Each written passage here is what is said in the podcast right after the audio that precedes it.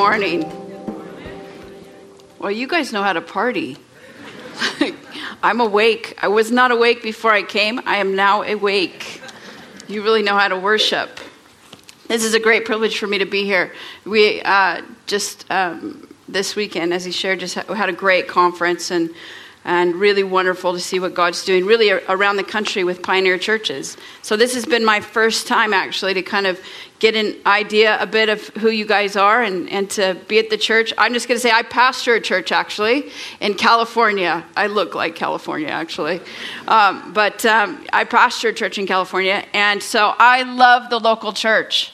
I have a great passion for the local church, and I, I consider it a, a big privilege anytime um, I speak at any event that I get the chance to visit the local church because I just love what you do. And I so honor you and honor your leadership, honor this church right in the downtown of Manchester. I mean, it's pretty amazing. Amazing what God's doing, is it not? So I, I am glad to be here, excited to be here. Um, your weather's consistent, I will say that. very consistent. But, and I'm very, very, very impressed that you have your own football team. Like, I really am. Like, that's football's, I love football. I played semi pro football. So I really loved, loved it before I got injured. But, um, I realized actually uh, headbutting people in football was great, but that didn't transfer over to leading a church. So I actually had to change a little bit in my mindset. Hey, I saw it um, during worship. I just, I felt actually the Lord wanted me to share just something a little bit different than actually what I'm going to talk about. Um, but the Lord just reminded me of this story of this, uh, this man who was hanging off of a cliff and it was about 500 feet below and about 500 feet above. And he yells up, Is there anybody out there uh, who can help me? And, you know, down yells the Lord and says, I'm here. If you just let go, I will catch you. And the guy looks down and the guy looks up and says, Is there anybody else? And the Lord reminded me of that this morning in worship. And I felt like to encourage some of you this morning that the Lord just wants you to let go of where you're at so that He can catch you. And that He is so faithful. Uh, he is so faithful to make sure that you're, you're okay. And, um, and I just felt like to encourage some of you in that this morning. Um, that the Lord, you might be hanging off of a ledge right now. It might feel like that. But the Lord is so faithful in his response, and he is so trustworthy. If there's anybody that's trustworthy, it's Jesus. Jesus is so trustworthy. So, um, I'm going to share with you this morning uh, about witnessing, actually. So I, it's it's interesting what um, what we have talked about a bit this even this weekend. What we talked about this morning. I love hearing about the church plant. I love hearing about church plants anytime, anywhere, because I do believe that that is the most powerful tool of evangelism. And when people get a vision to enter into a city, when I see a church plant being formed, it's like putting a stake in the ground and saying, now this area belongs to Jesus. And so any anytime I see that, I mean, I got I wish I got called to that place. I mean, who wouldn't be, you know what I mean? I would love to get called there, but anywhere you go, it's all the same. There's always opposition to it. And so anybody that says yes to that call, I mean, that is an amazing privilege, but we need to really be praying for them because they're really breaking through uh, probably centuries of tradition, right? That, that there hasn't been what they're doing. And so you are you really are a part of something really wonderful. Really, really wonderful. So I really honor that you're you're doing that. So I'm going to talk about witnessing this morning. Is that all right? Um, I, I believe the power of the church uh, in um, how we live our life, that our life is a witness. We're always witnessing. Uh, whether we realize it or not, um, we're always witnessing to the people around us. And I want to share out of the book of Luke uh, this morning because at the end of Luke, um, at the end of all the Gospels, we find, you know, Jesus's uh, words to us. But the, at the end of Luke, we really find where Luke's fo- focus is more about witnessing. And it was the witness of Jesus actually to the people um, and, and then through the people. So I want you to ask yourself a question. You know, no matter where you come from, no matter uh, you know your background, no matter you know who brought you here today, we love that you're here. But you want to ask yourself the question: How do I make a difference in the lives of the people that are around me? Because your life is actually called to make a difference. It's not called to just exist. It's not called to just survive. Your life is literally called to make a difference in the lives of people that God has placed you around. It's very uh, significant, the invitation of what God has invited us into. It's almost like you're a marked person. When, when you encounter Christ, God marks you. And in that, everywhere you go, you take God with you. And so, in that, whether, we, whether you realize it or not, God is using you. And he's either using you to advance his kingdom or actually hurt his kingdom. So you need to know how, how is my life affecting the lives of the people that are around me? Very important to know. There's lots of things that we can spend our time on. There's lots of distractions. It doesn't really matter where you live. It doesn't matter where you come from. There's lots of distractions. There's lots of things that we can spend our time on. But if you were to ask, what do Christians do? Or what should Christians do? The response is always Christians witness. That is the call of the Christians. Cowboys care for their cattle, accountants care for their money, doctors care for people, bus drivers drive buses, and Christians witness. That's what we do. It's who we are and it's what we do. Isaiah 43, verse 10 says, You are my witnesses, declares, declares the Lord, and my servant whom I have chosen. So when God chooses you, that means that He's chosen you, and no man can actually take that away from you. God has chosen you, but He's chosen you for a purpose. He's called you into a purpose. And so God Himself has delayed His return. You know, many times I feel like, oh Lord, come quickly. Even so, come, I'd love for you to come. But there's a reason why God has delayed coming because there are so many, many yet to meet Him. There are so many in our family. There are so many of our friends. There's so many people all around culture, all around Manchester that are yet to meet Christ. And so, out of God's great mercy, He has delayed His return. It is His mercy. And it is mercy, actually, that we ourselves get to be a part of that invitation. So, the real question, honestly, is we want to know what kind of difference I'm making in the lives of people around me, but also what is the witness of my life? Like, what is the witness of my life? Where does my life actually affect, and how does it affect uh, people around me? How our lives are, are on display? Jesus himself said, "There's, there's, uh, you know, lots. The harvest is great, so the, it's not about uh, having enough people. There's enough people." But my labors are few. We need to send more to the harvest. Like, I need people to witness to more of my kingdom. And so we need to know what he's invited us into. So Luke gives a great account of that. If you want to turn there, I'm going to start in verse 36. I'm going to read this to you so that you have a context of Jesus' words to us. And it says this in verse 36 While they were talking about this, Jesus himself stood among them and he said to them, Peace be with you. And they were startled and frightened. He just says after the resurrection thinking that they saw a ghost. And he said to them, Why are you troubled? And why do you doubt in your minds? Look at my hands, look at my feet. It is I myself. Touch me and see me. A ghost does not have flesh and bones, as you see I have. And when he had said this, he showed them his hands and his feet. And while they did, uh, they did not believe it because of the joy and amazement. He asked them, Do you have anything here to eat? And they gave him a piece of broiled fish, and he took it and he ate it in their presence, and he said to them, This is what I have told you while I was still with you. Everything must be fulfilled. That is written about me in the law of Moses, the prophets, and the Psalms. Then he opened their minds so that they could understand the scriptures, and he told them, This is what is written The Christ will suffer. He will rise from the dead on the third day, and repentance and forgiveness of sins will be preached in his name to all nations.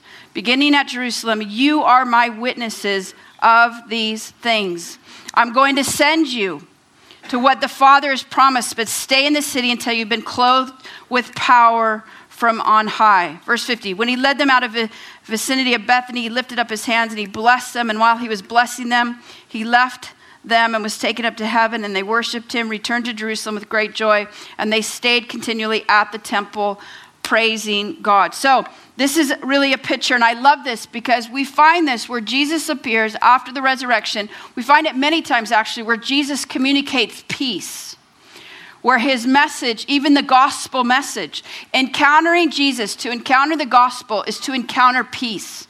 A life without peace is no life at all. And peace that God gives to us is the peace that we only get from Christ. And so this is this is how God knows us. He so knows how we're wired. He so knows how insecure we are, and he knows how fearful we are. So when Jesus appears again, the first thing that he says is peace to you because he recognizes they're in fear. They're afraid. Their first response is to be afraid. And Jesus says, Peace to you. Why are you troubled? Again, they're not understanding what had just taken place at the cross. They didn't understand the resurrection. They didn't understand a lot of what even Jesus taught them. I mean, all this time that Jesus spent to them with them, and they still don't really understand it. So Jesus is said, This is Jesus. This is how kind he is. He says, Peace to you, but why are you troubled? Because in, in Jesus' mind, he's saying, I'm, I already told you this is all going to happen. It's just that you were looking for something different and you missed it. But in his goodness and in his kindness and in his mercy, he says, Peace.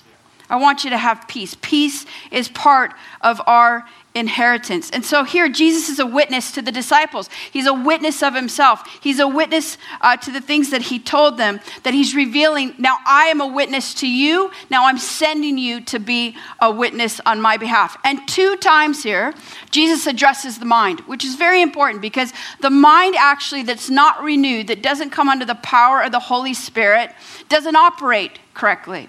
Our, our thinking actually has to get realigned to have a kingdom thinking. So you're to, you're to have a, a thinking that gets renewed, which actually means renovated. Uh, Romans 12 talks about this, where God literally takes your mind and he cleans it out. And if he doesn't clean it out, you don't think right. And if you don't think right, you don't live right. So how you think is how you behave. So, Jesus twice, he addresses the power of the mind and the importance of the mind because the disciples missed so much because their mind was not under the right kingdom. So, how you think matters. Yes. How you think about yourself, how you think about God really matters. Because how you think about God is how you're going to live your life for God. And so, Jesus says, Why are you doubting in your minds? He's addressing doubt because doubt is the thing in our life that the enemy will often use to crush faith. Fear and faith, we have to choose one or the other. Both can't inhabit you at the same time. And doubt, if empowered, will, will really quench your faith, actually. So, so doubt has to be dealt with. Doubt is a thing of the mind where we begin to question is God really good? Will God come through? Is God who he said he is? All of those things. And Jesus is basically saying you have to get your thinking right because you've been invited into something. And if you don't understand the invitation of what God has invited you into, you're going to miss it. And I'm just going to tell you as great as the church is, and as messed up as the church is, it is still the greatest force happening on the planet. And so we have to, as the church, realign our thinking and get rid of the doubt so that we can be the church that we're called to be to the, to the city around us, to our family, and to our friends and the people around us. So we have to deal with doubt. Doubt is ongoing. The enemy's always throwing doubt and questions, all that kind of stuff in our mind. You have to deal with that. You have to know who God is. You have to know God, how God saves. You have to know how God is so faithful. This is where faith and unbelief meet. The defining mark on the believer is our faith. Yes. That we choose, in spite of what we see, in spite of what we don't see, whatever it is that we encounter, I choose to believe. Yes. And that's your faith. And so, this is where Jesus is saying, you can't doubt in your mind. You've got to deal with that. That will be ongoing. In fact, it's basically, you know, he addresses it so many times that this is one of the areas that gets tested all the time. You know, I would say 99% of the battle is in your mind. Like it's a battleground. And so you got to know how to do battle in your mind. And you've got to know who has control over your mind. And so doubt cannot be empowered. Because the truth is, if we think less of God, we won't do the things that God has invited us into. So, here, the second thing, what Jesus does is he begins to open their minds. Now, this is a Holy Spirit thing. This is something that only God can do. God takes, like, God takes his word, God takes what he does and how he acts, and he literally, by his spirit, he reveals things to us. In other words, things are not discovered in the Bible. Things are not discovered, like, you don't discover your gifts, they are revealed to you. Second Corinthians talks about this. If they were discovered, it would be your own power. Things of God's Spirit and the way God speaks to us, especially through His Word, gets revealed by the power of His Spirit. So here it talks about what God does. He actually opens up the scriptures. He opens up their minds so that they can understand what it is that he is saying. I mean, it's very important that we understand the power of this. These are Jesus' words coming to pass. We don't discover those things, those things really do get revealed, which is why we need that renewing of the mind. It's ongoing. Jesus says this He said, I've told you these things, but let me remind you again, because you've already forgot, but let my spirit help you understand. Let my spirit actually teach you. Let my spirit actually open up what it is that I'm saying to you. And then he says that and uses this word witness. And we have to understand the power of what a witness is. The word witness in the Greek actually comes from the word martyrion, and it means to declare, and it means to testify, and it means to confirm. Uh, it's interesting that we get the word um, actually martyr from the word witness. So basically, we're saying as a witness, I'm laying my life down for another. I'm dead to the old, alive to the new. And when we accept Christ, that's the decision we're making. We're, we're saying everything that was is no longer. And all of my rights are no longer. Like my life is not what Christy wants. My life is what does Jesus want? Because I gave all my rights away. And so when we're, we're called in to be a witness, we're basically just walking out what it looks like to be a disciple. Like we are dead to the old. I think 46, 47, maybe 48 times in, in the book of Romans, Paul says, You're dead. And so you're dead. And dead people actually don't get up. Dead people don't hold grudges. You know, you know what I mean? It's like that is not even an option. So there's something about the power behind this where Jesus is revealing to follow him means that you have to die to other things. And sometimes that's painful. To let go sometimes is painful. You know what I mean? To let go, to die to stuff that you, that's been a part of your life is painful. But Jesus says, in following him, we have to learn about death. We have to learn what it looks like to say yes to him. We have to be willing to die to self. We have to be willing to die to pride. In fact, one of the things that kills uh, the witness in us is our own pride, our own fear of what we're going to look like or doing it wrong. Do you know what I'm talking about? Those are all self things. All of the self things will fight God's spirit in you. Everything self will actually quench what God wants to use you in. And so Jesus is basically saying you have to learn how to die. You have to learn to die to yourself in many different ways in order to walk in, you know, this invitation of sharing about him. A martyr is one that really realizes, really understands that their life is not their own because they're already dead. So that's what we're called to be. As kingdom followers, that's what it looks like. So we're a witness, but in a witness, what we're saying is, I believe in Jesus even when things turn out different. Even when I have to walk through hardship. Even when I encounter suffering even when things turn out different than what I planned, when we say, I believe in Jesus still, we're basically saying, this has more power, God has more power than my circumstance. And my circumstance actually don't determine whether or not I believe in God. And so many times, you know what we do? We actually adjust our theology according to our circumstance. And we lower God because of the things that we're going through. And basically, what Jesus is saying is that in spite of our circumstances, in spite of what we go through, He remains the same. And He's always worthy to be worshiped.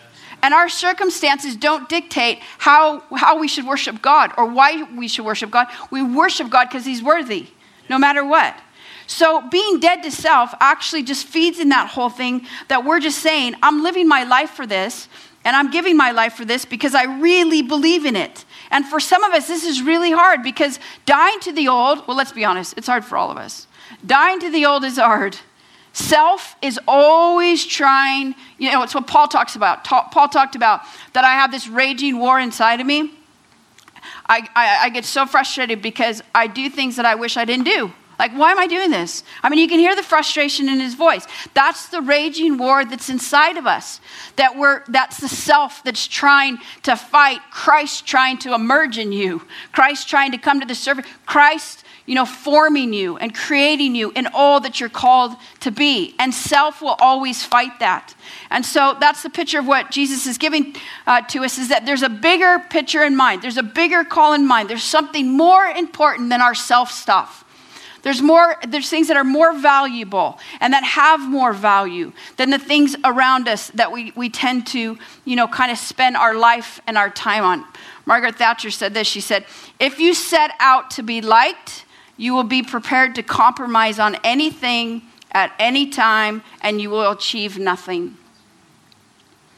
Like, that is so true. Like, uh, it, it, there is this, you know, of what we've been invited into that it's not about the self being liked. It's not about the self stuff of what we have. It's not about obtaining all kinds of things or it's really about learning to live our life on behalf of the king because of what he's done for us and what he's invited us into is a huge privilege. So there's so there's three things here actually that are witness in this passage. The first thing is the witness of the scriptures because he opened their minds so that they can understand the scriptures. The scriptures are a witness to Christ. They speak of the Christ. They lead us to the Christ. The scriptures reveal the Savior. The Bible is relevant in every way.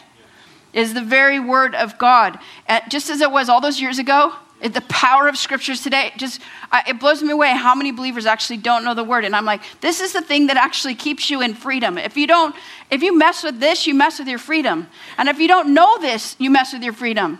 Like this is how we we do battle. This is how we fight. That truth gets inside of us and the more that this gets inside of us the quicker we can recognize a lie and the quicker we can recognize when the enemy comes at us and where things that aren't true. And the quicker we have the ability to resist where the enemy's coming at us. You cannot resist what you don't recognize. The scripture actually puts in you a power to recognize where the enemy is coming after you. Know the scriptures.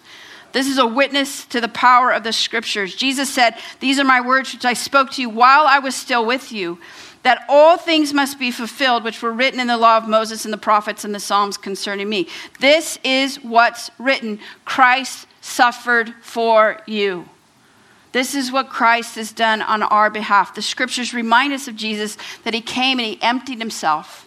And in that, for us, that he did that for us and that he came and that he died and that he suffered on our behalf. The Bible, John Wimber used to say, he said, the Bible is the menu, it's not the meal. It, it, what he means by that is that we need the menu because it points us, but the main point of what we need is the meal. Like we need Jesus.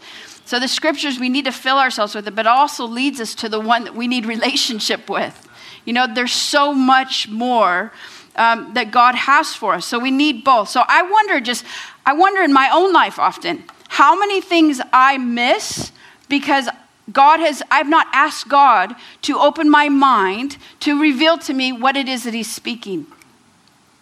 Like when I read the word, you know, pray, Lord, uh, you know, you, you, you show me what you're speaking to me. You show me what you're doing. You know, the power behind that is everything. Because God's Spirit, this is God's Spirit breathing life into us.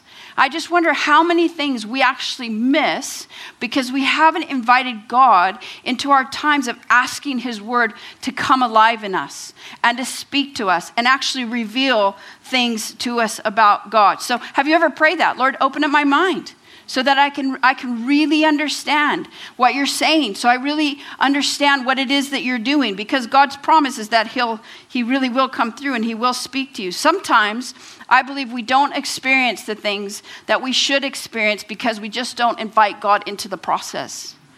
You know, we can actually even do a devotion and not invite God into the process. You know what I mean? We can actually miss his spirit in the process. So, what Jesus is saying is, I reveal things through my scripture. So, the power of this is very important that we understand of what God has given to us. In the kingdom of God, your, your experience of God will never, never go higher than your expectation of God. So the scriptures actually feed an expectation of who God is, which is very important. The second thing here that's a witness is we have the witness of the scriptures, and then we have the witness of the saints. We have the witness of Jesus himself coming, Jesus saying, This is what I'm going to do. I told you this is what I was going to do. My word is coming to pass. I'm back here to show you so that you yourselves then can be a witness. Like he gets when God when God's repeating something over and over again, there's there's so much importance behind it. Like there's much importance behind being a witness. He says you are a witness to these things.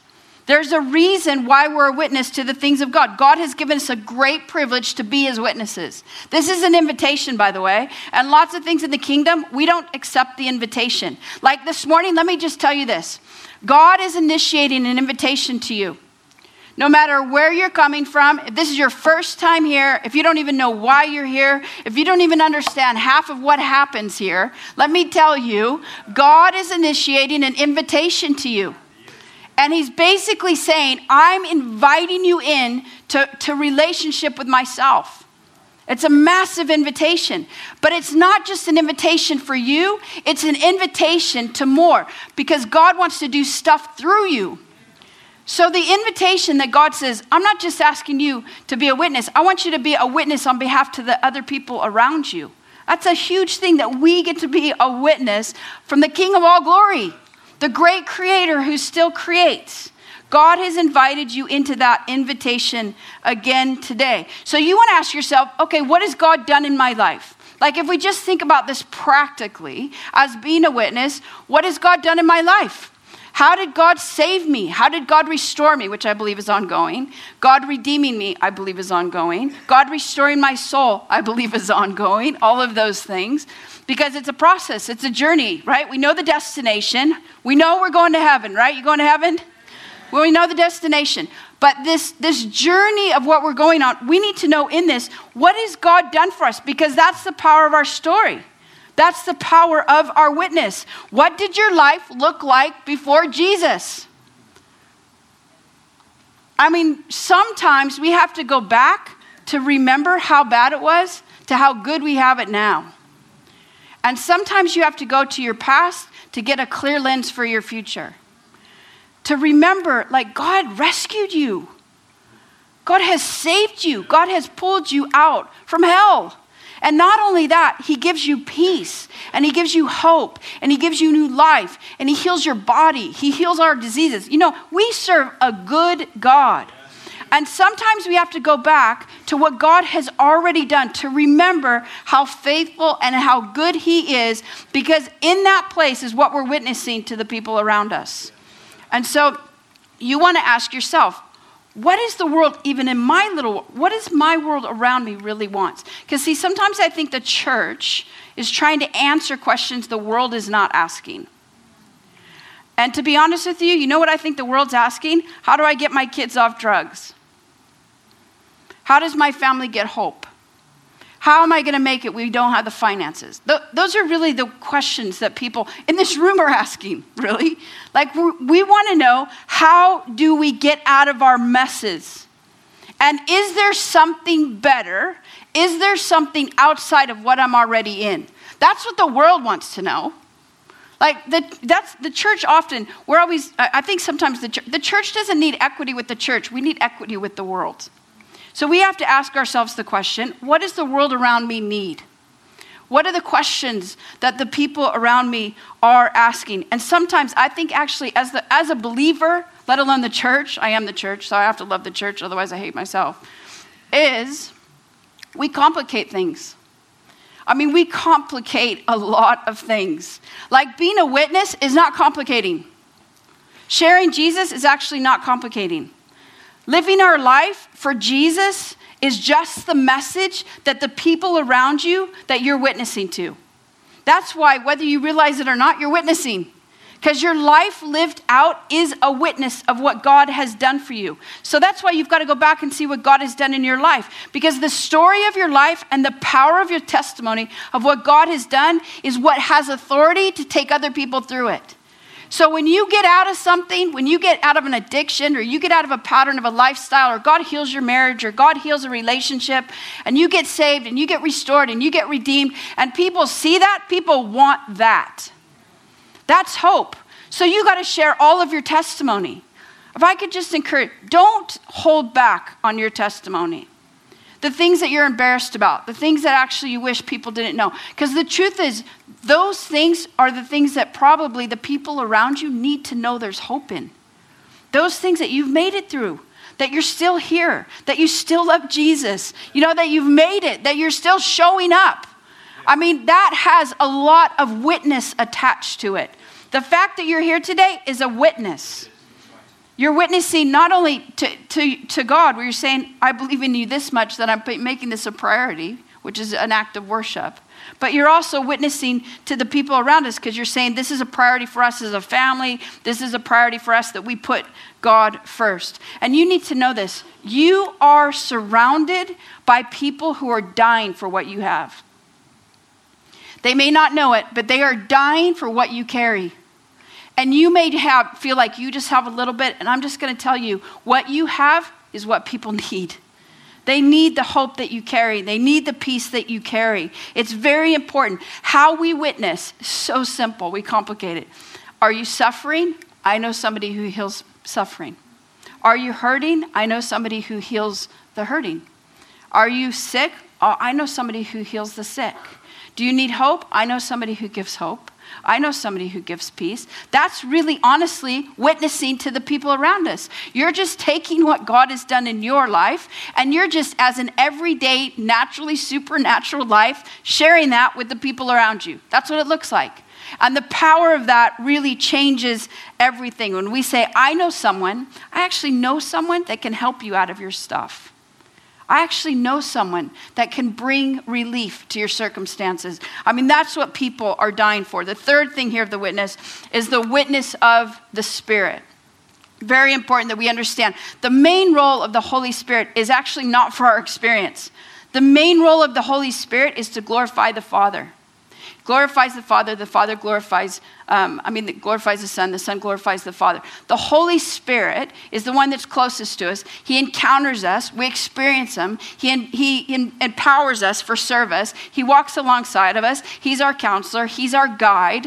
I mean, he, he, he does a lot. It's important that you build a relationship with the person of the Holy Spirit. But the role of the Holy Spirit is to glorify the Father. And so it doesn't make any sense to say, when Jesus said, it doesn't make any sense to say, I've encountered the power of the Holy Spirit and not walk away talking about the Holy Spirit and God. Because to encounter Him is to talk about Him. So the witness to the Spirit, and Jesus is saying, You cannot go where you're going without my Spirit. Like, He's basically saying, Don't live your life without my power because you're not going to make it. You're going to get burned out. You're going to get tired. You're not going to want to do this anymore. That's why Jesus said, I'm sending you a gift, the gift of the Holy Spirit. Wait until you have this gift because you're going to need it.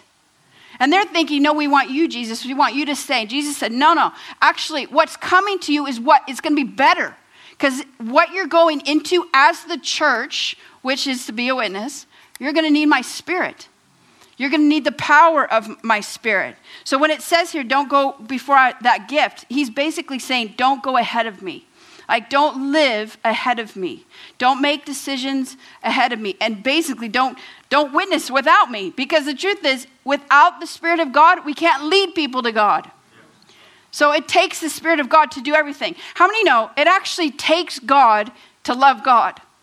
We can't do anything without God. Like we, He has set it up. Like everything in God's kingdom is set up where you have to learn how to receive. Because salvation is a gift, faith is a gift, gifts are gifts. So if you have a hard time receiving, you're going to have a hard time in the kingdom. You got to learn how to receive from the Father. You got to learn how to receive what God has, has and needs to give to you so that you can do the thing that He's invited you into. Very important. And much of the time, we operate outside of receiving and we operate out of our own power and we do get burned out. And Jesus is saying, You need the power of my spirit so that I can go ahead of you and I can actually help you in this. You don't have to do this alone. How many, uh, how many like that you don't have to do this alone? We don't have to do this in our own power. And this is, this is what frees us up when we talk about witnessing. This frees us up when having to feel like we, we feel guilty if we don't talk about the Lord. This, because guilt doesn't work. How many know guilt doesn't work? Fear doesn't work. Fear, fear might work for a little while, but it's a slave mentality and it doesn't last. But it takes the pressure off of us. The Spirit of God takes the pressure off of you. He's basically putting the pressure on himself. If you just receive what you need and you live your life from that place, God can help you share with the people around you. How many know, like, witnessing is not an argument? And God doesn't need people to defend him. Like, he's pretty big. He doesn't, you know what I mean? He can handle himself. You know what I mean? This is really, honestly, your life as a living message to the people around you. There's a story of this guy named John Patton. He was an Englishman, actually. And he felt called uh, to uh, an island, and this island was uh, a, a, tribe, and they were known uh, for uh, being man eating cannibals. So, how many would like to be sent by God to a place where they're all cannibals? You know, they, they loved to eat people. So, this guy felt like he was supposed to go. And so, he, he knew that they never heard the gospel before, they never encountered the gospel before, and he, he just got married. So he takes his new bride with them, and they go to this uh, place, and he would watch the people, and he would just pray. He would ju- he was just being present, basically, and he would just pray. And he and his wife conceived, and they had a baby, and the baby died. And when their baby died, they, bar- they buried the baby, and they um, they literally slept on the grave for weeks because they were afraid that the people would come and take the baby and eat him. So, I mean, it's quite, but th- this couple so felt like they were to be a witness to these people and that these people needed to hear the gospel. And they stayed for 35 years. And when he died, um, the, when he died, um, or when he got there, nobody knew Jesus. And when he died, uh, there was a sign actually that was put on his uh, tombstone, and this is what it said When John Patton landed here in 1848, there were no Christians, but when he left 35 years later, there were no heathens. Like, that's a witness. And all he did is he would just be present and just pray. So there's something about, like, we do complicate things. And it's just about being present in God's presence to get what you need, to be present to the people around you so that they know that there's something bigger than what they're having to live, live with. You know, in Acts chapter 1, where it talks about, you know, they're waiting for the gift of the Holy Spirit. And it talks about that God's Spirit came upon him. The power of God came upon them. But it said the power that came, verse 8 of Acts 1, says it sent them out to be a witness. Our primary call as believers is God's Spirit to come upon us to be a witness to the people around us. And people are dying for what we have. I love how this ends actually, because this is, this is honestly a picture of Jesus sending us out and what this looks like and what we need in order to live life and what we need in order to go forward. When this talks about where Jesus led them, where Jesus takes them back actually to the city uh, of, of uh, the vicinity of Bethany it actually uh, vicinity actually in the greek uh, what it means is that he took them towards bethany. So he's he's taking these guys back to where they spent a lot of time together. This is where jesus taught them a lot of stuff that they really didn't get that they ate together that they fellowshiped together. I mean this would be a significant place but it would also be the place that they blew it.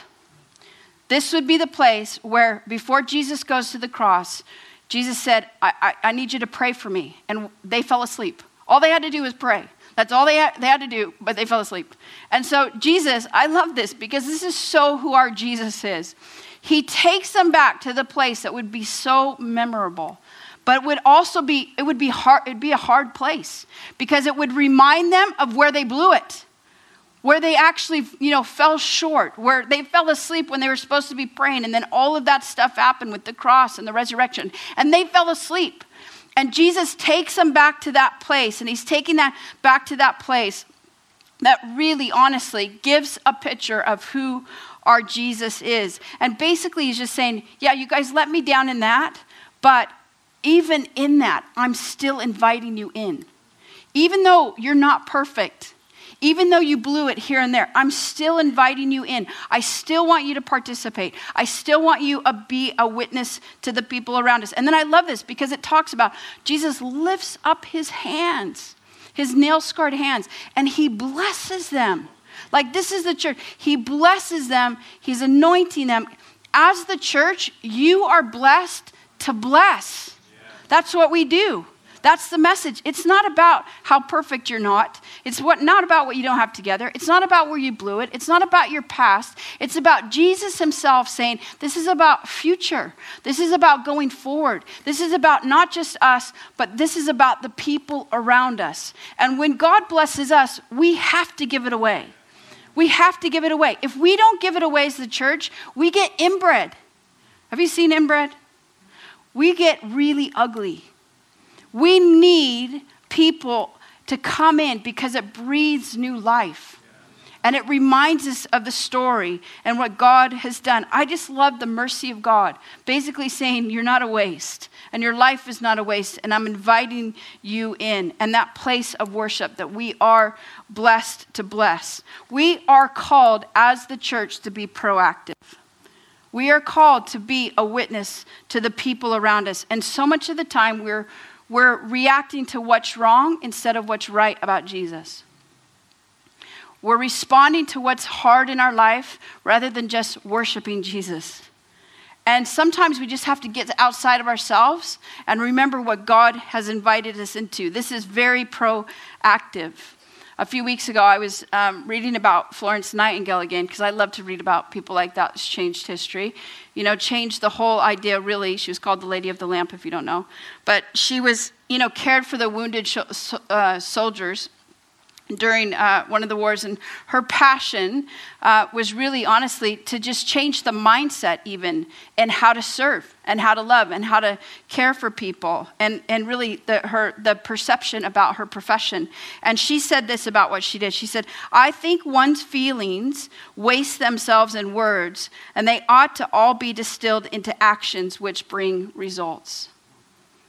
Like, that's a huge thing. Like, we have this massive opportunity to change history and to change the perception of the church and to change what people think about Jesus. And we do that by taking what God has done in us and by being present in the lives of people around us. Don't complicate it. Just share about how God has saved you, how God has restored you, the hope that God, even the testimonies of what we heard this morning, absolutely amazing. Just taking those things, because that's what the people around us are dying for. Amen? Amen. Why don't you stand?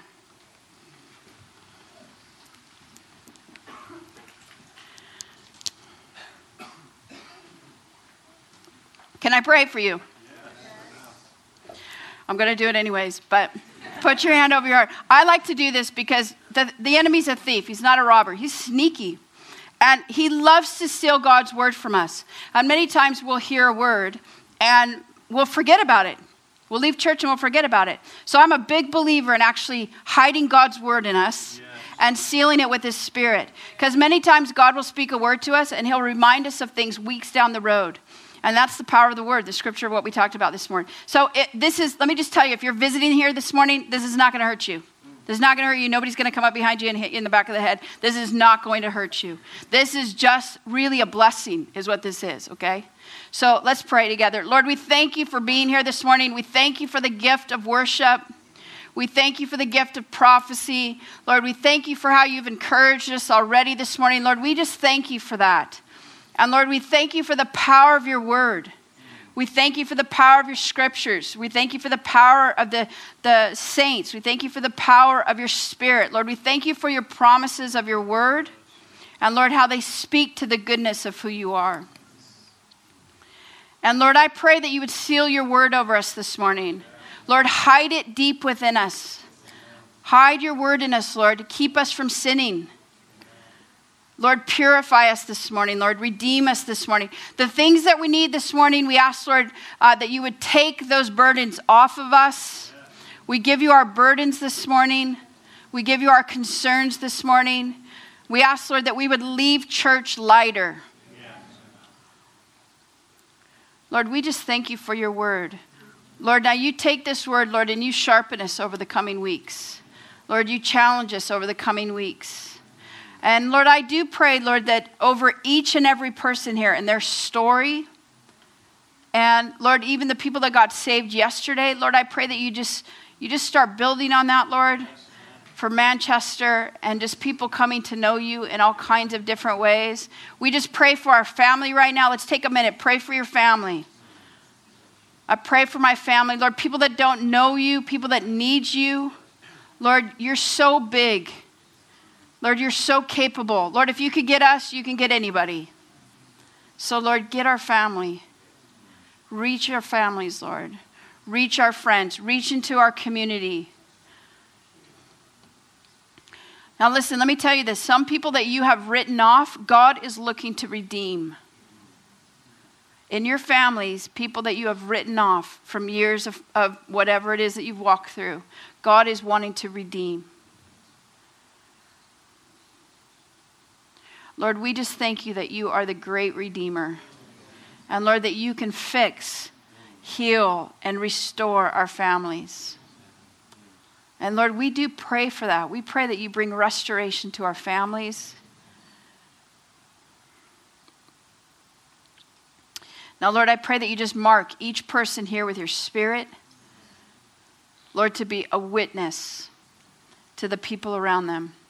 Lord, I ask that you would remove any fear, any fear or hesitation, any doubt, Lord. Pray, Lord, that you'd remove any doubt this morning.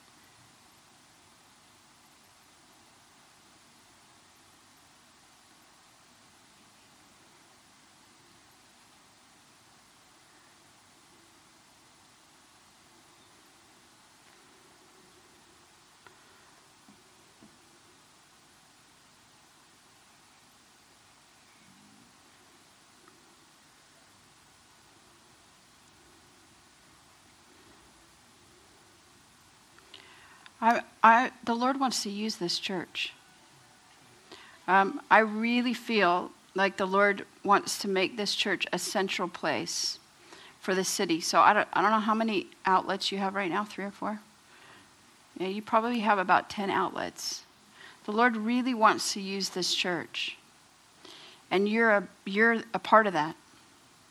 And the reason why things grow and expand is one, healthy things grow but also it's to reach more people for Christ. And so God wants to use you in a big way. So, Lord, we say yes to that. We say yes to that, Lord. That's going to be by you witnessing, by you pulling people in, by you inviting people. Do you know most people never go to church because they just never get invited? Do you know that? It's not complicated. It's just that they've never been asked. you know what I mean? Like, I, I want to pray. If those of you that feel like you know God is, has been speaking to you about sharing with people around you, I just want you to come forward. And some of you, I feel like where you feel, can I do this actually? I didn't even ask. Is that okay? Um, those of you that feel um, called to evangelism, where that's something that God's placed in your heart, can you just come forward and we pray for you? The band can come up here. You do that.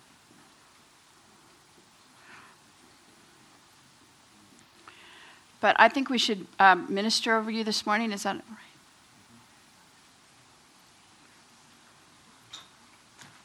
What we can do, just if you, um, if you parents, if you could, if you're already out here, that's fine. But other parents, if you could go down, especially from the creche, and just um, set the creche workers free. But come on back up with the, the children, that'll be great. And we just if you need to go, that's absolutely fine, but just going to do some more stuff here. If you need to get going, that's absolutely fine. But if creche, you know, children of creche and young children could go down and get parents get the children, but bring them back up, um, unless you need to go.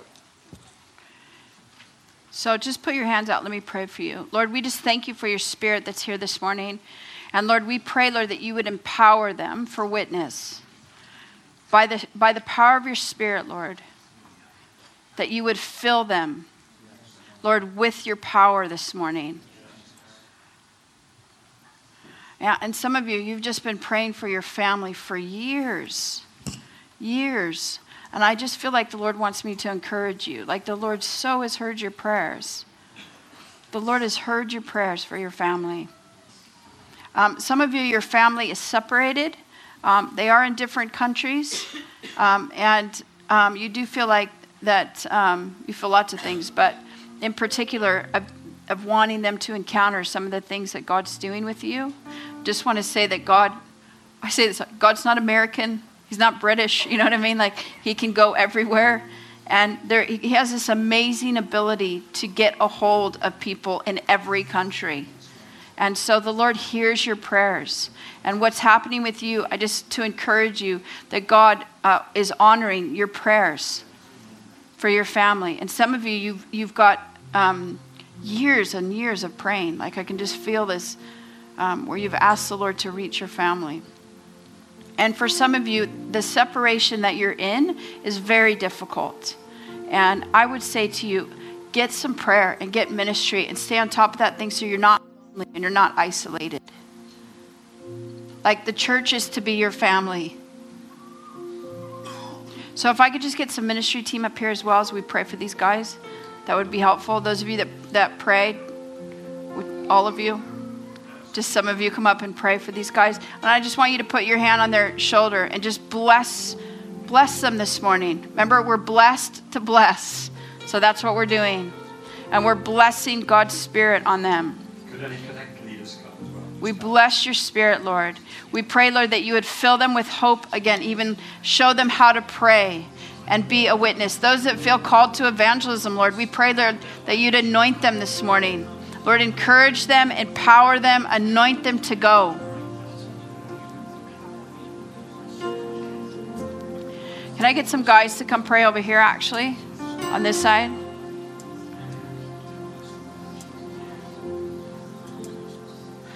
Especially for evangelism, feel called to evangelism.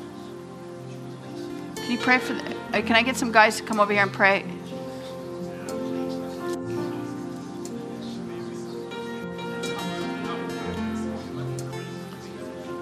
and just bless them. Just just keep doing what you're doing. Lord, we bless these guys this morning. We bless your spirit. We bless the power of your spirit. Lord, we say yes to being a witness, Lord. We say yes to being a, a representative of you, Lord. We say yes to that. Love you, Lord. We love you, Jesus. If you're here this morning and you've never invited Jesus into your life, we would love to introduce you to him. He is the reason why we gather. The Bible talks about that until you encounter Christ, you've never encountered real peace. So there's a reason why we're all gathered, and it's because of Christ. And if you'd like to know him today, we would love to introduce you to him.